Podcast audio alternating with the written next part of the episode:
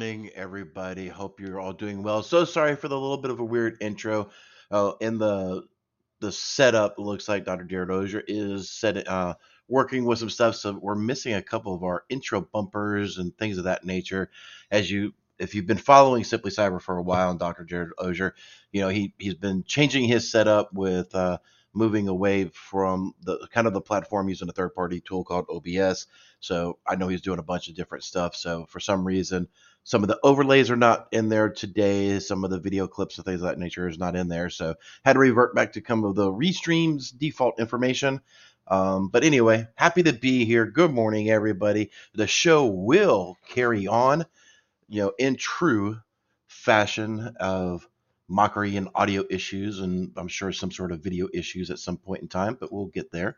Um, hope everybody's doing well. Today is October 14th, and we are what is going sorry we are on episode 219 of simply cyber's daily cyber threat brief. I am your guest host eric taylor with barricade cyber solutions and over the next 45 minutes i will be delivering the top cybersecurity news of the day and providing keyword technical expert analysis of each of these stories what it means to you as a practitioner. If you're looking into the industry, this is the first place you're able to come in and get some of the leading stories. Be able to start your day off right, know what the important things are that you may need to tackle in your organization, or if you got that job interview, you know what the what's going on in the industry, so you can go in there and crush it, crush it. Let me know if you got an interview coming up next week. Let me know what your role is so that way we could cheer you on today and think about you next week as you're going in for that interview,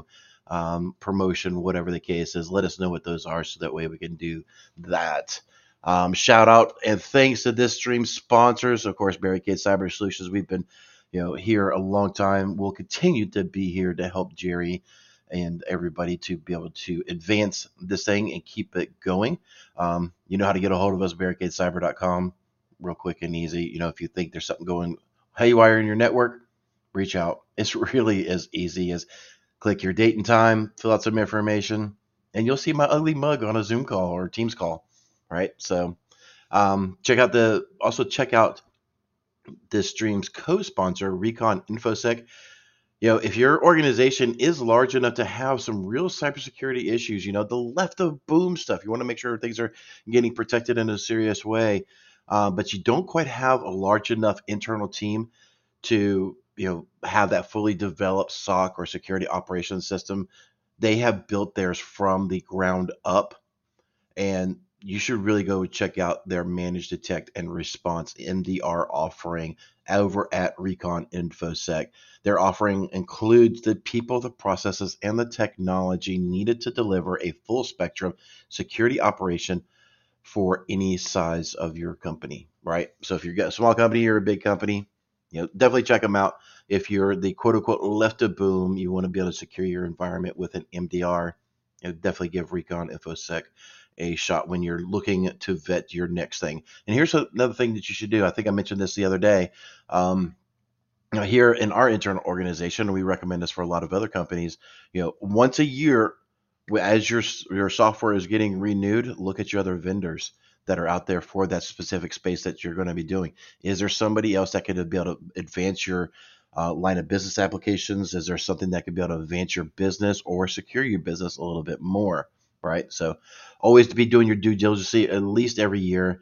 Um, typically, right around nine months, ten months into it, I start looking, you know, at other vendors and seeing what's out there. You know, maybe we need to make a change to make our stuff a little bit more secure, our processes work a little bit better. So, you know, definitely give those folks a call if you're up for renewals and you know m- maybe considering a change.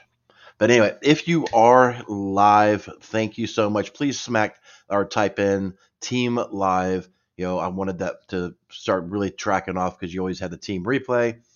Um, so thanks for being here. Definitely put in team live in there. Let us know where you are. I did see some folks who are talking about an interview next week. I will be going back and watching the uh, the chat in the replay, so we will uh, do that. Um, but I also want to remind you that if you hold professional certifications that require CPE, each episode of the Daily Cyber Prep Brief is worth half a CPE. So 2.5 every week and roughly 10 a month. Be sure to document literally the easiest and I would argue the most enjoyable way to earn your CPEs. In the meantime, we will be saying hi to everybody in chat. You know, this is a little bit it's not again, you know, I haven't been feeling the whole nerd hard nerd core like I did during the uh, threat gen red versus blue thing. This is kind of close. This has been put, this is a Spotify playlist that's put out by Red Canary. This is their volume two. So the first one is Smooth Criminal by Alien Ant Farm. So while we do that, let's go ahead. Let me know if that music is a little too loud because my stuff is definitely a little bit different than Jerry's. So if that music is too loud and overpowering and wants to send you into orbit, let me know. Um, seeing love the, loving the team live, team live. Good morning, everybody. Uh, we got Houston. Oh, I do have. I, I know Jerry does the uh, joke of the week that comes from his son. I do have one that we'll be doing. It actually comes from Casually Joseph. Um, we were hanging out yesterday doing some stuff in the after hours, and he brought up some good jokes. And there was one that really made me chuckle, and we're going to share that one today. So we will have a joke of the week. Um,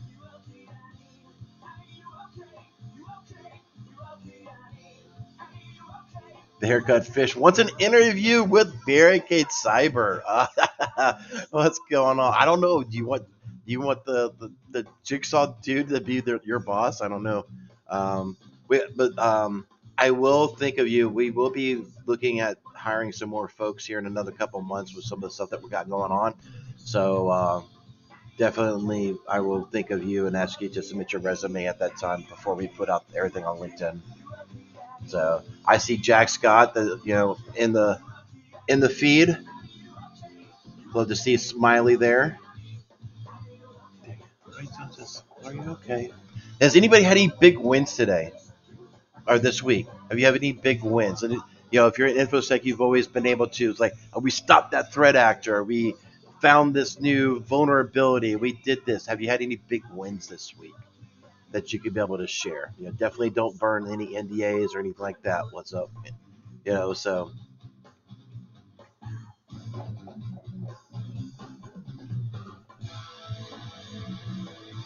Oh, we got UK in the house.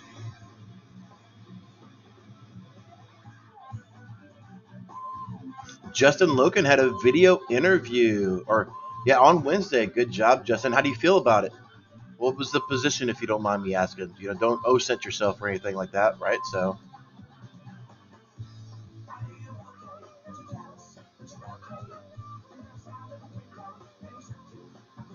Justin Gold, good luck. He got a third party to admit that they were at fault. That's always, always a hard thing to do, right? Uh, Lucky broke slack yesterday. Uh, just ah, uh, you got me on that one. We got Jamaica in the house. Uh, Justin Loken is going for that. It had the video in uh, conference on Wednesday about the internship. Very, very good.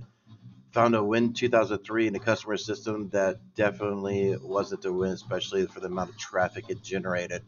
Uh, Tony, I feel your luck. There's a lot of manufacturing clients that we deal with that have that Win 2003 server um, yeah, the being able to uh, run their doodads and make those sprockets and things of that nature is uh, requires a lot of legacy stuff, right? So um, those are what some systems that I don't like to sneeze around because I'm afraid something is going to break, right? So The Rich 464. Ha- just starting my security career. Any tips? The first tip I'm going to give you, the Rich 464, is what part of security do you want to be? It's just like saying you want to be an IT. What kind do you want to be? You want to be a programmer? You want to be a web designer? You want to be, you know, um, a remote support, not network engineer? Um, you know, where where do you want to hang your hat in there, right? So find out what are you passionate about and go after that particular thing so you know the best thing i can relate to is like a doctor um, you know you have your general practitioners which is okay Um, but then you have your specialties. You know, you have your your um, you have your elbow surgeons, and you have your uh, cardiology surgeons, and you have this and you have that. You know, there's a lot of specialties. In IT and in cybersecurity, you definitely want to be a specialist unless you're going for the CISO or the CI, CISSP, you know, which I think Dr. Gerald Auger is because he's got that masterate, right? So, you know, find out what you want to do. Where do you want to hang your hat on? So hopefully that helps. You know, definitely don't want to go, um, you know, just at this thing haphazardly, right? Uh, uh OSINT, uh, Marisa, open sourced Intel, uh, open source Intel. So it's pretty much you're able to look up anybody, right? Just Google it.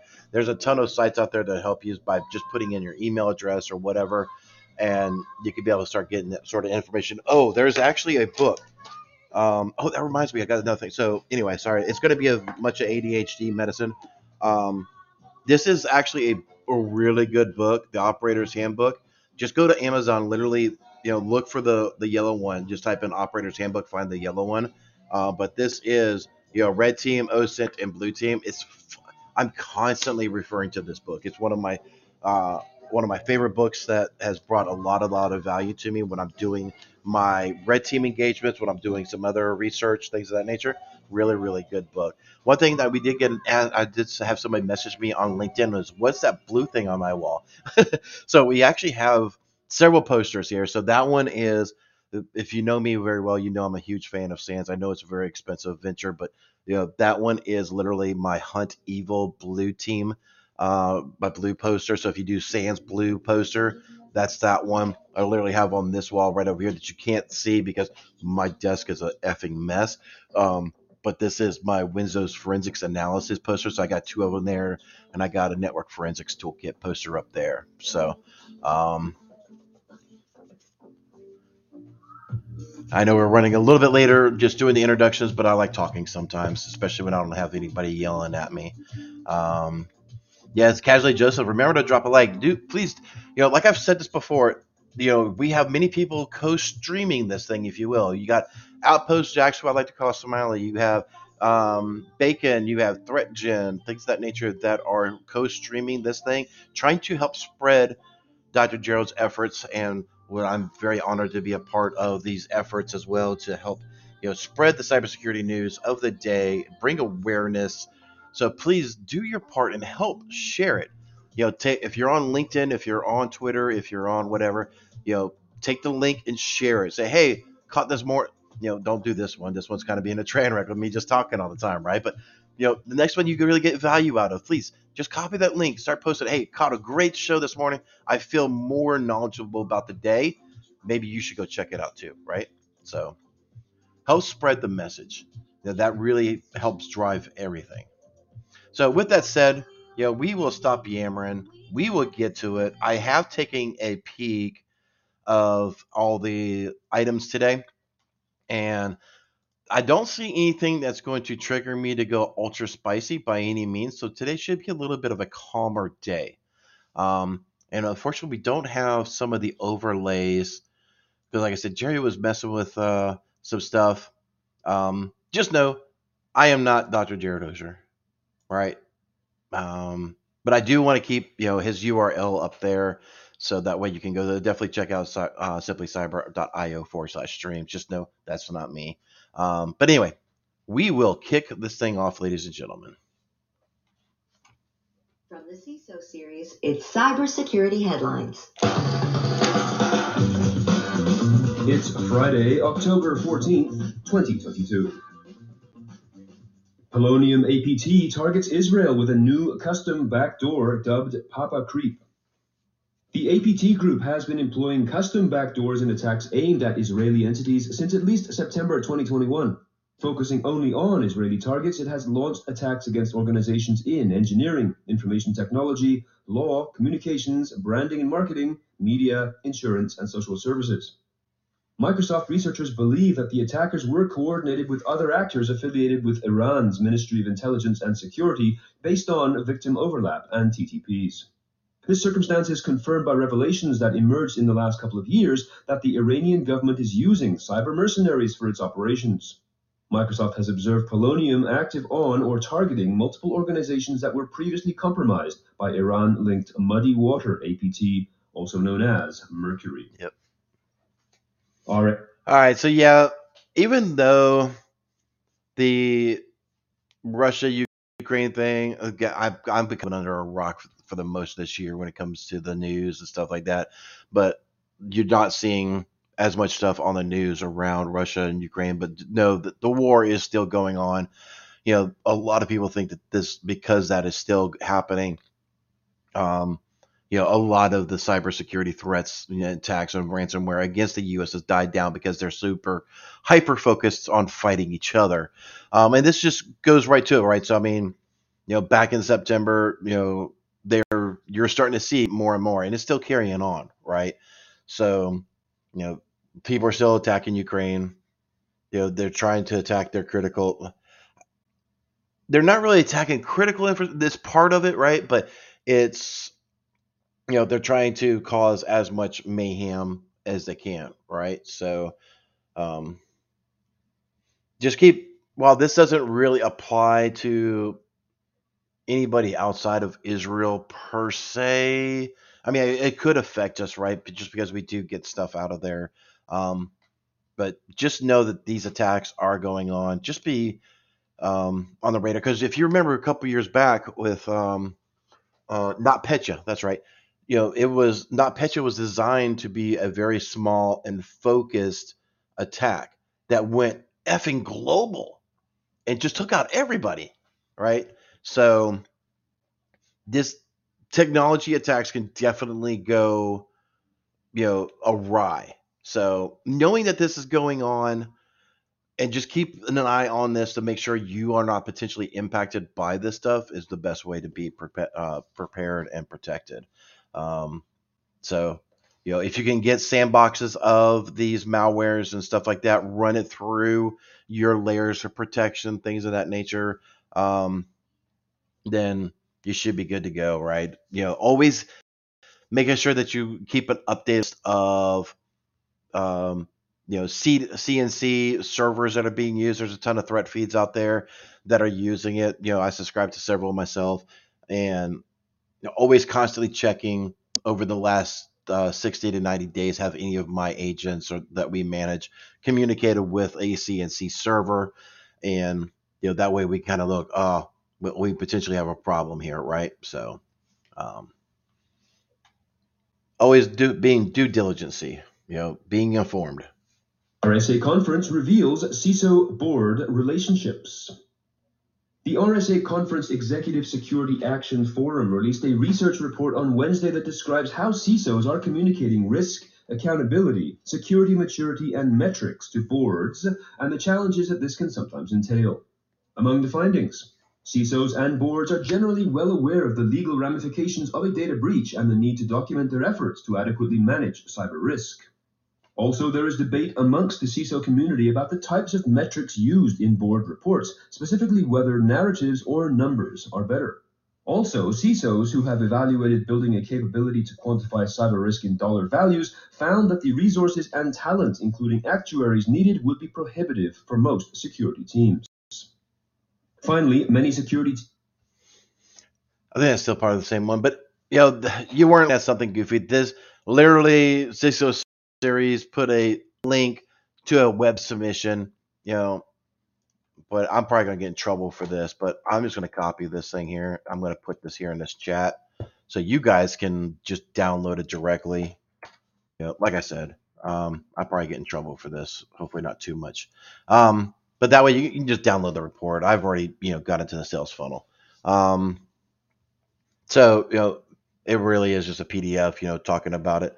So you know, kind of disappointed they actually, you know, posted that. But I mean, it's good information if it brings value to you. I did kind of skim over it.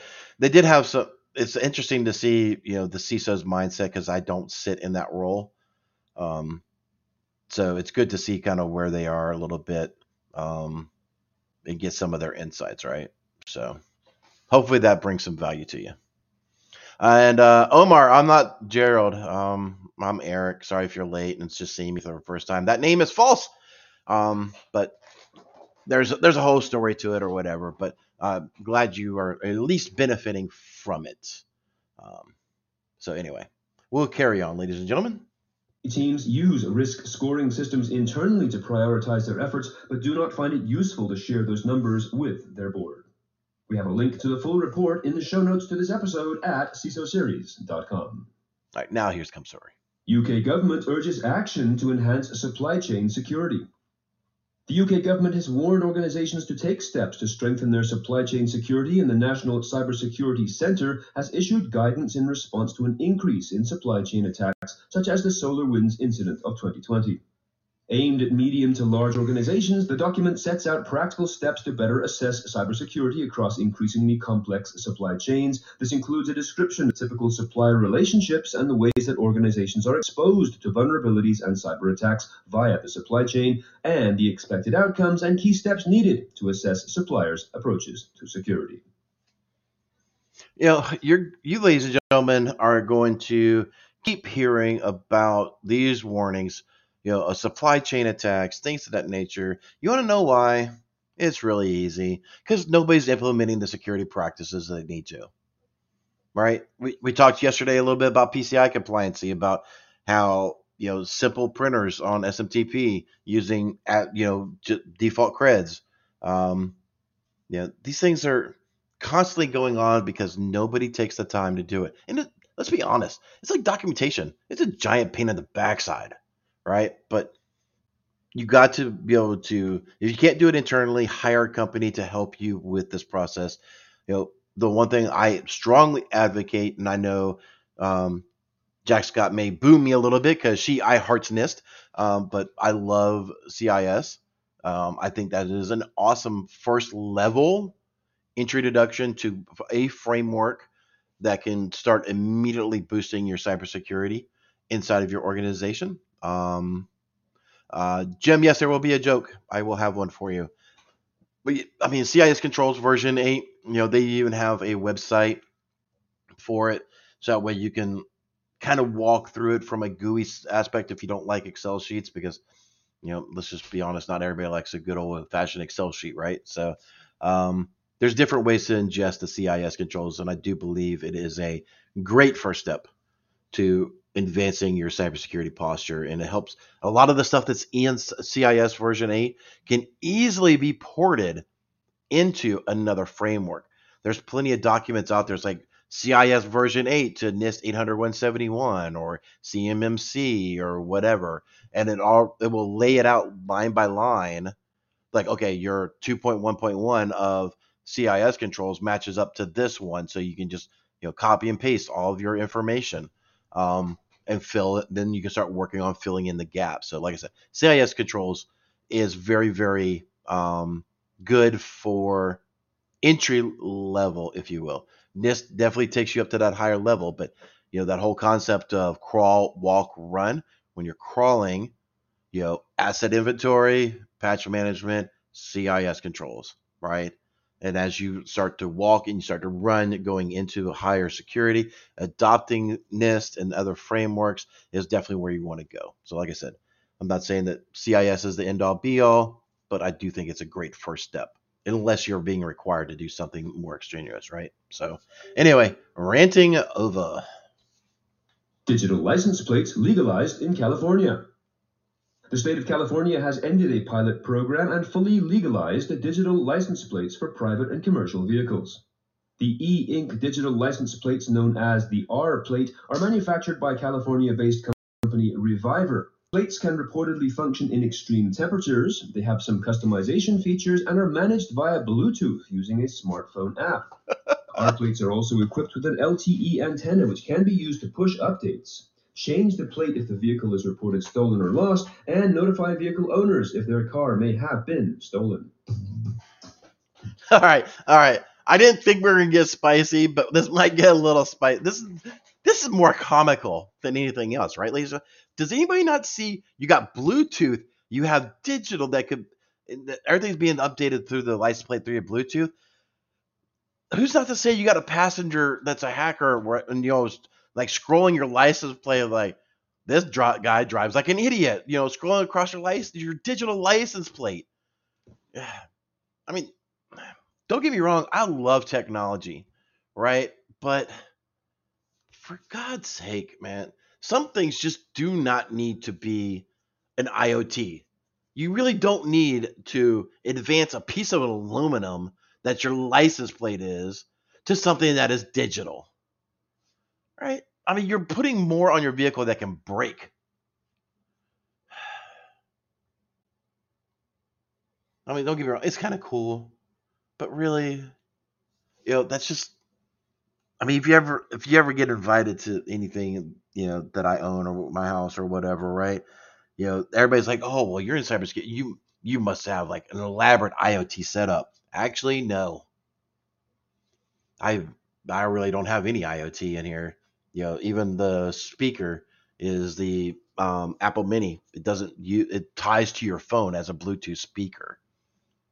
So yes, it does use a Wi-Fi for some streaming um, if you're doing Apple, but I don't have Siri and Google and all that. So I try to keep it as low tech as possible, less things to get breached and implemented inside of your organization and in your home. So, but yeah, I mean, think of this when you start seeing all the hacker cons coming out. Watch for some of those to be pwned. Yeah, so it's going to be interesting to see what people freaking get away with on those things. Thanks to this week's episode sponsor, Noname Security. Prevent API attacks in real time with automated AI and ML based detection from Noname Security. All right, sorry. So we'll stop that. I'll ask the question or the joke. I'll give you the part. We'll finish here in the uh, the their sponsorship, and then I'll give you the answer. So here is the joke from Casually Joseph. Why did the band not get a gig? Why did the band not get a gig? Answer after this. Security. Monitor API traffic for data leakage, data tampering, data policy violations, suspicious behavior, and API security attacks. Integrate with your existing IT workflow management system like Jira, ServiceNow, or Slack for seamless remediation. You can learn more at nonamesecurity.com slash runtime dash protection. That's no name, N-O-N-A-M-E security.com slash runtime hyphen protection.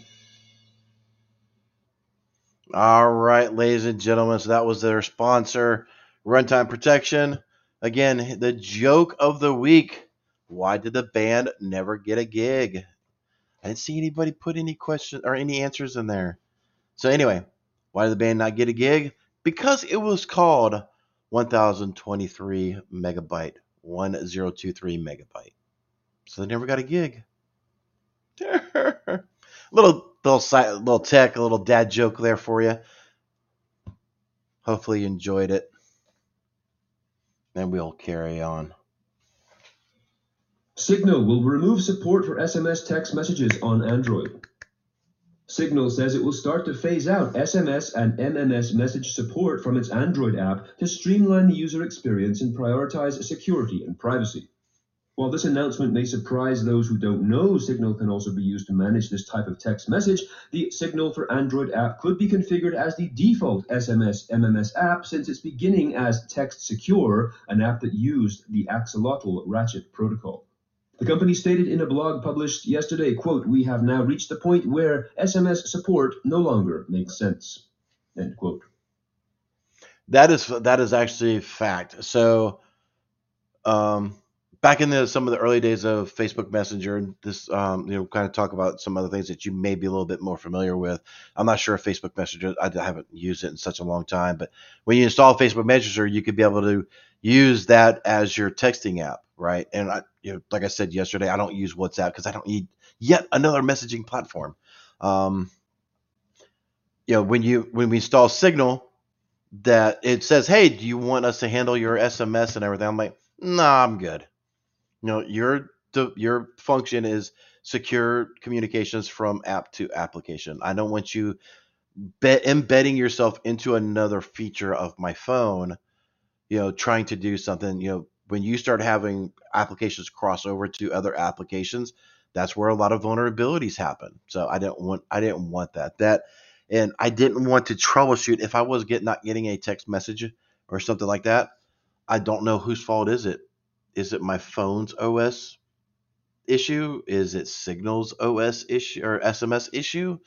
You know, you you're you're complicating a basic function so that way you have to you know now you got more troubleshooting to figure out who who's actually at fault here, right? So I've never integrated that. I've never seen the reason why you want to take away from one of the core functions of your device, your phone's device, and allow a third party to handle it. Yeah. Let me know in the comments if you think it's a, be- a better idea that you have a third party handling it. Me personally, I just never seen it. Right? I mean, that's like asking a third party to handle my phone calls for me. You know, taking away the the the programs that help determine, you know, if you're getting spam calls or whatever, and do the robots and all that garbage. Um, but anyway, anyway, here we go. Australian insurer Medibank hit by targeted cyber attack.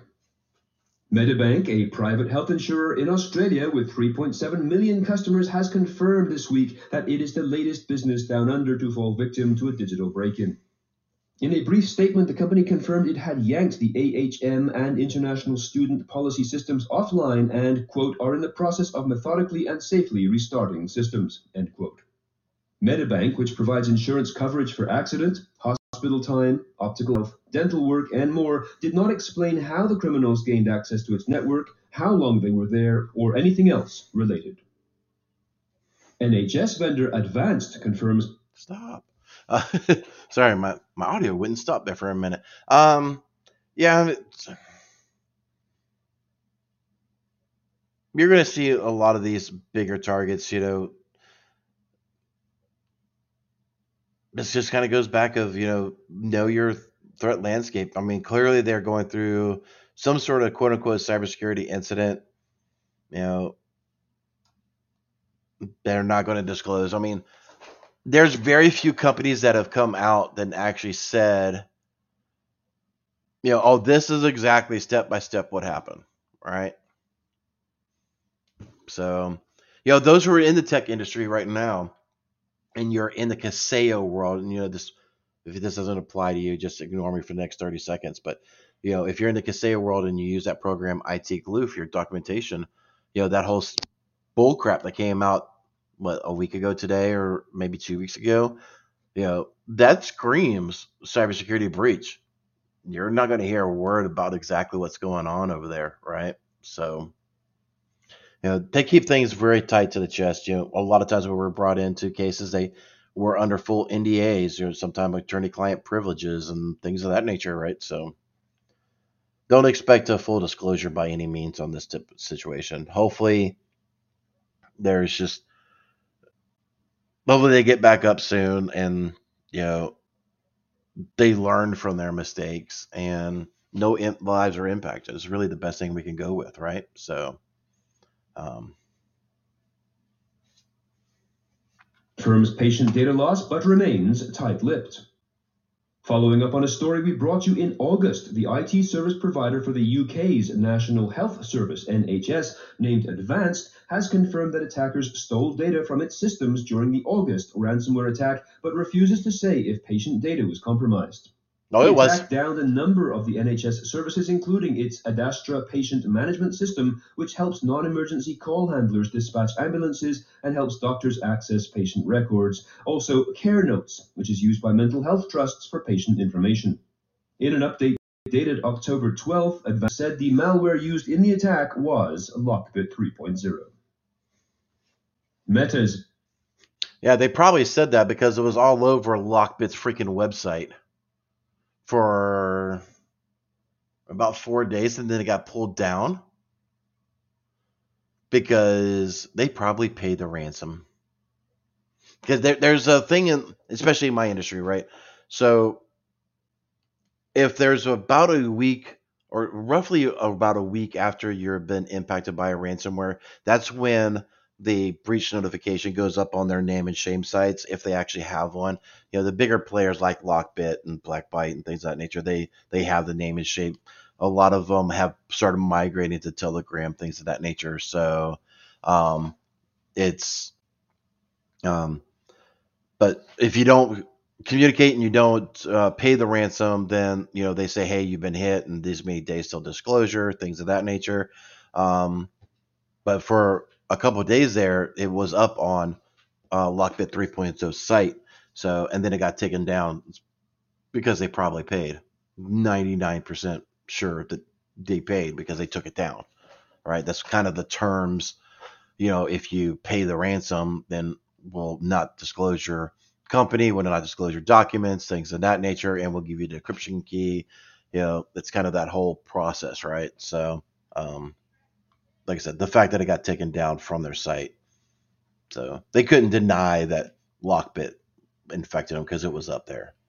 Um, but it's cool that they got Mandiant um, involved. You know, those who don't know, Mandiant is probably the biggest DFIR firm, digital forensics incident response firm around, and you know, Google owning them now. Um, it's going to be interesting to see what Mandiant does if it's going to just be absorbed internally to help build out and secure their internal cloud infrastructure or whatever. Um, you know, Google has been making a massive play. If you've been watching any sort of TV, your favorite show lately, you know, Google's running those ads about how they're keeping their their even their free Gmail users more secure now um, with some of the stuff that they're doing. So, um, cool. Anyway. This VR headset harvests personal data right off your face. Meta's latest VR headset, the Quest Pro, includes a set of five inward facing cameras that watch a person's face to track eye movements and facial expressions, allowing the avatar to reflect their expressions more realistically. But researcher Luke Stark, an assistant professor at Western University in Canada, stated in an interview with Wired that he suspects that the default offsetting for face tracking will not last long, and that, quote, it has been clear for some years that animated avatars are acting as privacy loss leaders, end quote. Eye tracking and facial expression privacy notices that the company Meta published this week stated that although raw images get deleted, insights gleaned from those images may be processed and stored on Meta servers. Yeah. Who wants to call the big giant friggin' red flag a BS on this one? I mean, come on. I really didn't think I was going to get spicy today. But Jiminy Christmas. I mean, Facebook is known for storing your data, just like um, Amazon with their freaking echoes and stuff like that. They store your data. That's what they do. They're a content company, they're data storing company, right? I mean, don't get me wrong, the v- VR is kind of cool. You know, I'm interested in that technology. Kind of like the whole self-driving cars and stuff. I think it's going to be cool technology for later down the road, watching it kind of advance and perfect and things of that nature. But you know, and when you're actually taking sensors to point at my face and do full micro analysis on, you know, did your eyes move and been doing this and making it simulate, you know, you don't need VR that realistic put down that headset and go outside. Maybe that's just the boomer talking or something. I don't know, but it's virtual reality. It's not supposed to be 100% simulated real world, right? It's supposed to be fun. You know, you ride a roller coaster, you you shoot a bunch of penguins with snowballs, and you know all this other stuff, right? I mean, you're not supposed to be, you know, going out there to the club and getting jiggy with it or whatever, and you know, having the virtual Balkage wow wow stuff. I mean, come on, that, that's really where they're going to go with this stuff, right? I mean, if you y'all are old enough to remember, oh, what was that movie where they go to Mars, or Arnold Schwarzenegger goes to Mars? Total Recall. Um, they had the whole virtual reality and stuff like that where they were in there, you know, doing all that stuff, right? And I'm not gonna get graphic, but you know, Balkage wow wow, you know, um, and you know, you were sitting there and people were applauding you. Oh, you're the greatest. You're the greatest. You know that that whole thing. You know, boost up yourself around and everything. But you know, that's kind of what this this stuff is going to lead to, right? And you know, if it's going to advance us, great. I'm I'm all for some sort of advancement. But it's kind of like the IoT stuff, like I was talking about earlier in my house, how I don't really have that. Um, is is there a real functional outcome of this? And if it's just to feed Meta's freaking algorithm more of how my nose twitches right before I sneeze or something, or I'm, you know, my avatar looks to the left because I look to the left. Come on. Yeah. And I, the part that really scares me, and how are we on time? Oh, I got two minutes left. Yay! I can finish my rant. Um, the part that really scares me about this is the fact that this thing could probably be used to scan your retina for those secure entryways, those secure um, facilities that require retina scans to be entered. That's going to be a huge thing. You know, if you're in that world, you're not going to be able to use this stuff because the possibility that it's going to actually do a retina scan on you. Mm. Oh, somebody did say in here, Westworld. That's it's actually a better, uh, better scenario. You know, the friendly version of ter- Terminator, right? Um, to some degree until you start get to later seasons. No spoilers. I'm still trying to get caught up on that show. Um, but anyway, I think that's the end. Remember, we've got a full slate of live content later. Yep, yep, yep. So that's the end of the CISO series news of the day. I hope everybody has enjoyed these past couple of days. I have honestly enjoyed it. Um, it's been a pleasure and a, g- a great honor to fill in for Dr. Gerald Auger. And thank you all for your kindness and um, you know being here every morning. I know eight o'clock in the morning is uh, Eastern time is definitely a little bit earlier than the normal uh, time stamps, but you know we've been we got you know things to do over here as well. So thanks for putting up with us and thanks for having us. I, I greatly appreciate it. Until next time, take care of yourselves. Do us all a favor. It is Friday. If it's sunny, let's go out for a walk. Right? Let's get some fresh air. Put the VR down. Say hi to a neighbor. When's the last time you said hi to a neighbor? I was thinking about that this morning. I'm going to go try socializing a little bit more this weekend. Hope you do too. Take care, everybody.